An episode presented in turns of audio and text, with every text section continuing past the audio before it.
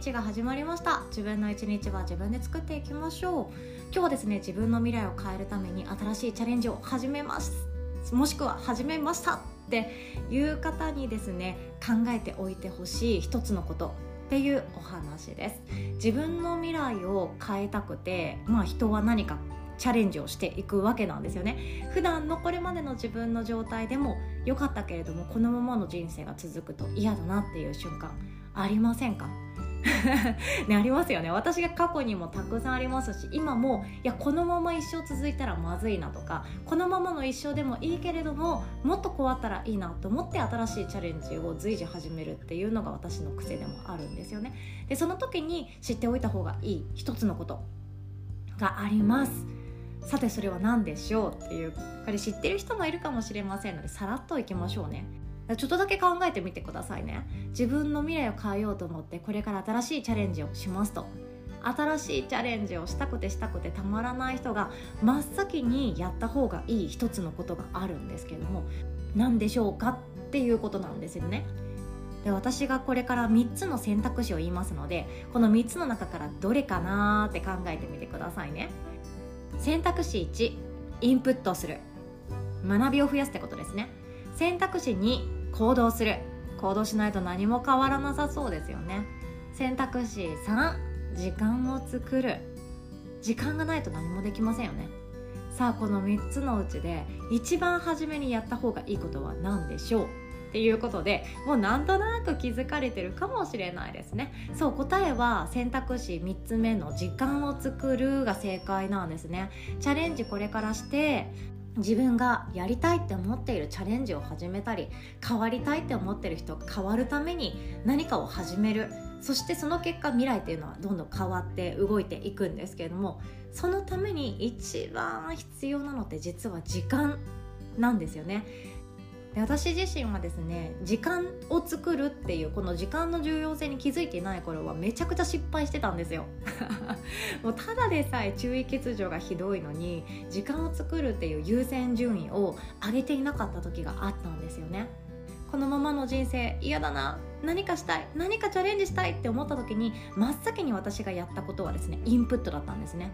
じゃあ私はこんな風な未来がいい。例えばじゃあ、えーと、ヨガ教室を開きたいと思ったことがありました。実際開きましたよ。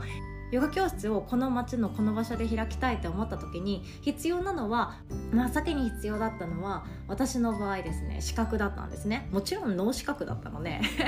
資格がないとお客さんからしたら不安そのものですよね。えこの人資格持ってないくせにヨガの仕事をしていてえこの人のレッスンで何が得られるんだろうみたいな。ヨガ哲学がただ好きっていう人から何を学べるんだろうみたいな。怪我したらどうしたらいいんだろうみたいな。そんな不安があるから必ず資格は必要ですよね。で資格が必要だからインプット大事だなって思ってたんですよね。まずその下準備ですよね。どこの資格を取るのがいいのか自分にぴったりなのは何なのか。でここは高いけどここは安くてその違いは何だろうとかいろいろと勉強しましたね。でその中で資格を取り終えました。じゃあ今度は自分でどんなブランディングをしていくんだろうとかどんなレッスンをしていこうかってどんどんどんどんインプットをしていくんですよね。でそこでインプットから今度は行動っていうものに切り替わって実際に教室を開いて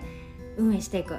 これはもう実践編ですよね。こんな人が来たらこういうことやっていこう。こんなお客さんと出会った時はこうやっていこう。でうまくいっていない時はじゃあこれちょっと新しいの試みてみようみたいな感じで行動を繰り返していく。っていうのをやっていたんですよ。それでもなんとか成長はできた気がしています。爪痕残せている気もします。ちっちゃいですけどね。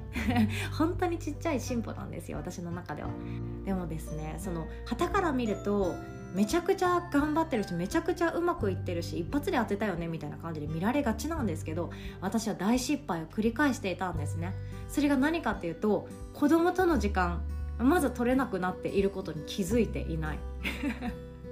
そしてもっともっと勉強が必要だ。勉強が必要だけれども自分が情報収集したり勉強するいろんな人と打ち合わせをするインプットを繰り返していく。そのためにですね必要な時間っていうのを日中どうにか削りに削って自分一人でできることは深夜家族が寝静まってからやろうであったり家族が起きるまでの早朝時間にやってしまおうみたいな感じで家事育児全てを残した状態で新しいチャレンジを始めてしまったのでとにかく自分の睡眠時間を削るしかできなかったんですよね。これが本当に大きな失敗で睡眠の質が削られていくと人はどうなっていくかなんとなく想像できますよね。そうイライラするんですよ。チョコレート食べてもイライラします。ちょっとしたことでイラってします。そんでもって表現合ってるか分かんないですけどカリカリしてますよね。ちょっとしたことでなんかトゲトゲしい言葉が返ってきてしまったりあの人なんか機嫌悪そうみたいな感じ。でそれをもう空気感で読み取る娘私に対して機嫌を取ろうと頑張ってしまったりしてなんか私申し訳ないなって思ったりします。で娘の機嫌も悪い時もありました。かまってちゃんの時もありました私はこれからレッスンが待ってるから今すぐ家に帰ってこれをやらなきゃいけない。でも娘は嫌だ公園寄ってからじゃないと嫌だみたいなもう無理だよそれはっていうようなわがままを言う時もあってそれに対してすごくガミガミ怒ってしまったこともあって日々後悔してたんですよね。あ言っちゃったな。娘の機嫌損ねてまで私のやることってこれ正しいんだろうかっていう不安にもなっていきます。もう本当に睡眠の質を削っていいことないなって思うんですよね。でその睡眠の質を埋めようと自分のレッスンの中でシャバーサナを自分でも体感する。でそのまどろみを感じて交感神経副交感神経のバランスを整えてまた心をニュートラルに戻していく。そんなことを繰り返してもシャバーサナのまどろみの後にやってくるのはちょっとだけ自責であったりとかプチ後悔があるわけなんですよね。あ怒っちゃった私ってなんて情けないんだろうとか。もっと大事なものがあるはずなのになんで私はそれを後回しにしてるんだろうとか。そんな心のニュートラルに戻ってきてそれでもまたヨガのワンレッスンが終わったら今日という一日は進んでいって自分が好きで選んだはずのチャレンジなのにって思いながらもなんとなく心のどこかであなんか私ダメだな。いや今日こそ早く寝よう。あでも今日も深夜2時じゃん。みたいなのを繰り返していたわけなんですよね。でここで本当に大きなミスっていうのが時間っていうことに私気づいていなかったんですよ。自分の時間をもうちょっと大事にするで新しい学びを取り入れようとか新しいチャレンジしようとかこれ行動して実践してみようっていう時はですね時間が必要だっていうことをすっかりすっぽり抜けていたんですね。でこれは後々気づかされていや本当にそうだよって納得しました。だからこそ言えます。これから新しいチャレンジをしようと思ってる人そして今のままじゃ嫌だから自分の未来は違うものに変えたい。じゃあ自分の未来は自分で作ろう。今日の一日は自分で作ろう。そうと思えた人は一番にやった方がいいのはインプットでも行動実践でもなくて時間を作る。もうそれだけだと思うんですよね。時間がないと何もできないです。私は今会社員っていうお仕事はやってないので雇われじゃないから自分で全部、えーと、今日はこれとこれとこれだけでも進めよう。最低限これだけ爪痕残してやろうって思って 進めているんですよね。でもそうじゃなかった頃の私もう本当に大変だったなって思うんですよね。で今もうそれをお仕事とされている方は本当に素晴らしいと思います。めちゃくちゃガッツがあるし忍耐力があるしチャレンジされてるなって思うんですよね。でもその何ていうか会社に行っている拘束時間って結構大きいじゃないですか。8時間の労働とか言いつつ全部前後1時間会社のために捧げてしまっていると思うんですよね。私なんてあの嫌なことがあった日会社から帰って自分の心がニュートラルに戻っていく。その機嫌を取るじゃないけれども自分がまあいいか今日は寝ようって思えるまでかなり時間かかってたんですよね。であの頃私10時ぐらいに帰るのが普通だったんですよ。10時に帰ってそこからちょっとだけ軽いもの食べて、まあ、いつも納豆イカ納豆食べてましたね。イカオクラっていうパックがあって スーパーにそのお刺身コーナーに並んでるんですよ。イカとオクラをパウチされたものが並んでいてそれに納豆をかけて食べるっていうのを毎晩やっていました。なんとダメな人間なんだとか思いながらもやっていました、まあ、食べれない日はチョコレートだけ食べて寝ようとかしてましたけどね。今思うと本当すごいなって思います。でそれ食べてお風呂使ってあめんどくさいけどスキンケアやってっていう時はですねその頃になると月曜だったら月曜から夜更かしやってるし金曜だったらアナザースカイやっていてまあなんとなくだけれども現実逃避できるんですよね。でその頃からぼーっとし始めて今日こんなことあったなこんなこと言われたな私陰でこんなことやってるのに誰も気づいてくれなかったな悲しいみたいな。あの一言すごいショックだったな。明日もでも行かなきゃいけない。うん寝ようかな。寝たくないな。寝ようかな。寝たくないな。寝たら終わりじゃん。スマホ見よう、スマホ見よう。スマホ見よう。楽天でも見よう。気がついたら寝てるみたいな。そんなね日を送っていましたね。その頃の私ももちろん何かしら変えたいなとか自分変わりたいなとか全然違うチャレンジしたいなとかこれが一生続くのは絶対に嫌だって本当に思っていたんですけどその考えるとかやり方の余地さえも分かんなかったしその余裕がなかったんですよね。どうしたらいいかも分かんない。でちょっとだけ寝る前にスマホとか見ちゃってえ脱サラしたらどうなるみたいな感じで書いている記事とか読んでいてブログ稼げますとかえめっちゃ怪しいじゃんとか。そんなことに思ってましたね。オーストラリアに移住して月収100万とか書いてる記事とか見てえ絶対怪しいじゃん。私これ騙されてるわとか思いながらもいやでもなんでだろうなんでだろう。いや私も変われるのかな。いや私には無理だ。みたいなことをずっとずっと考えていた時期がすごく長かったんですよね。でその頃の自分に言ってあげたいです。一日サボってでもいいから自分の時間作りなよって本当に思いました。自分の時間があると自分で勉強する時間も取れるし私は何でこんなに不安になるんだろうってその自問自答する自分とちゃんと対話をするっていう言い方をするんですけどマインドフルネスな時間を与えることができたはずなんですよね。会社員時代私鹿児島にも住んだことあるので鹿児島のビーチでゆっくりとぼーっとすることもできたはず。美味しいお肉食べながら温泉入りながら足湯しながら。私なんでこんなに悩んでんだろう。私この人生で一体何がしたいんだろうってちゃんと自分で問いかけられたはずなんですよ。でもそんな時間もなかったしその時間を作る必要があるということにも気づいていなくってもう一日一日が一瞬で終わっていって気が付いたらアナザースカイの夜がやってきて。あでやっとやっと休めるって思ってもあ今週はこの仕事家でやんなきゃいけないとか。土曜とか日曜なのに会社から電話かかってくる。もうほんとうんざりみたいなね。そんなことがめちゃくちゃ多くあったわけなんですよね。でも本当に言います。時間作りましょう。時間がないと何も進めないです。時間がないと正しい判断ができないし何が自分に本当は必要なのかっていう学びも精査することができないしどんな行動をとっていったらいいかっていうことも頭すっきりした頭で選ぶことができないんですよね。だからこそ時間作っていきましょう。それは睡眠を削っての時間もたまには必要かもしれないけどまずは一日どっぷり自分のためだけの一日を作ってみるとか。1日丸ごと作るのは無理だよという方はですね誰かに、まあ、子供がいらっしゃったら子供を預けてでもいいし誰かに託してでもいいし誰かに今日は仕事ごめんちょっと本当に無理だわ体調が悪いでも嘘ついてもいいから 1時間でもいいから自分の家じゃなくてもいいカフェでもいい好きな風景が見れるところでもいいから自分だけの自分と対話する1時間それだけでもいいから作ってほしいなって思ったんですよね。でこれができるようになっていくとどんな結末が待っているかっていうと後悔のない人生が作れていくと思っています。なんで後悔するかっていうと自分が人生の中で本当はこれやりたかったっていうことをやらなかったから後悔するんですよね。本当は私こうなりたかったって思ったけどそうなれなかったからそう選べなかったから後悔するわけなんですよね。私自身はこの肉体でのこの人生まだ死を経験していないのでどんな感覚になっていくのか分かんないけれども多分もうだんだんと体が重たくなって動かなくなって眠たくなってとかそんな感じで死んでいくのかもしれないですよね。でもその時にああもう私の人生やりきったぜってこんなこともできたあんなこともできたあんなにも人に感謝されたもう満足って思いながら死にたいじゃないですか。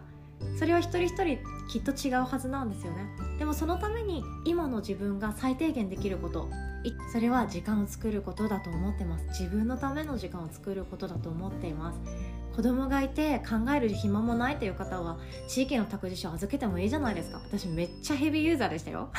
だって子供も楽しそうですしね。子供も子供と遊ぶのめちゃくちゃ楽しそうですしね。たまに喧嘩して帰ってきても行きたくないとか言う日もあるけど結局また行ったら楽しい時があるんですよね。やっぱりその自分と同じ年代の中で揉まれるってめちゃくちゃ大事だと思っています。もう心置きなく私は預けていいと思います。私前住んでた神奈川とか本当は一時保育こんな理由でも預けていいんだよっていう中に、えっと、自分の時間とか書いてますよね。ショッピングしたい時でもいいし美容室一人で行きたい時でも預けていいって書いてくれてるけどみんな罪悪感から預けないんですよ。そんなことで預けてるお母さんなんてダメだなんて誰も言わないですからね。自分の時間と向き合わずに後悔していってもっとこうすればよかったって思うくらいだったらお金をかけてでも誰かに頼る。で私はですねよくやっていた秘伝の技があって 秘伝では全然ないんですけどあの物々交換をするっていうのをやってたんですね。例えば、えーと、私の周りはですねがっつり専業主婦でもう働く気持ちも全然なくって子供と一日中遊んでいるのが本当に幸せだから私はそれをやりたいって思ってるママさんが1人2人いたんですよね。そのお母さんに、えーと「ごめん午前中だけ預けさせて」って言って預けさせてもらってでもその代わりに自分の実家から届いているお米1キロとか納品してました。あと実家私讃岐なので実家から届いた讃岐うどんとか納品してました。もう納品っていう言い方ですね。でこれでもうごめん昼ご飯これ食べてもらっていいからっていう風にしてでも相手からするとその私のお友達も一人っ子だったので遊び相手ができてめちゃくちゃ嬉しかったそうなんですね。でそうやって言ってくれるのであればあの週に1回どうぞお願いしますっていう感じで私は物々交換っていう手をやっていましたね。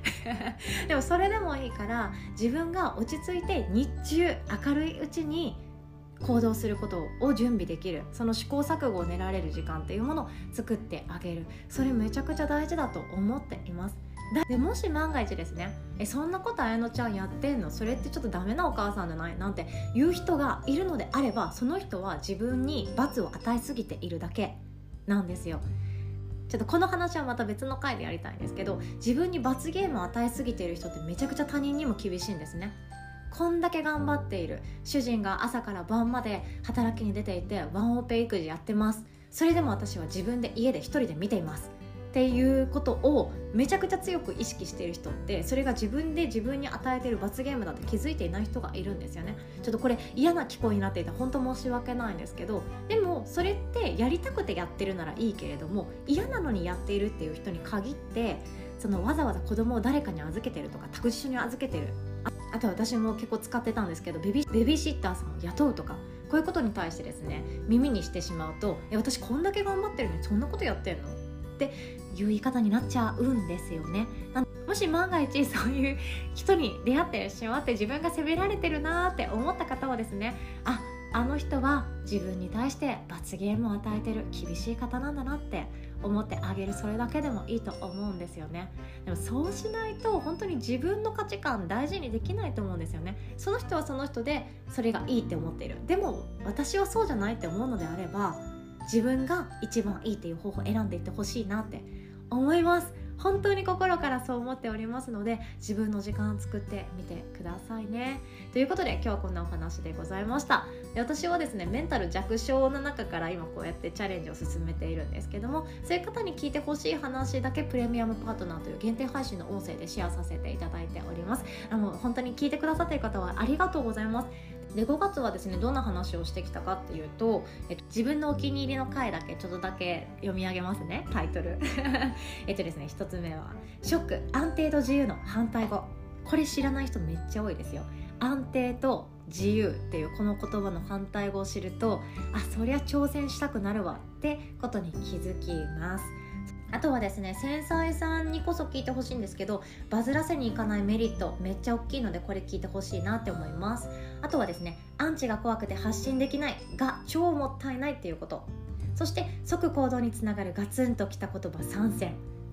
私自身は周りの目を気にしまくっていてインスタグラムもやっと5000人フォロワー数が来たっていう時にもうやめちゃったんですよね。疲れすぎちゃって。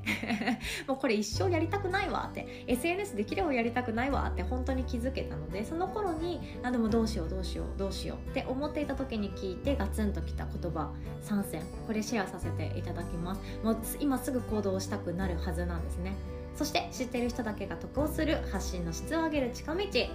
あとはですねこの気持ちいい感情実は行動を変えた方がいいやつだよっていうお話です。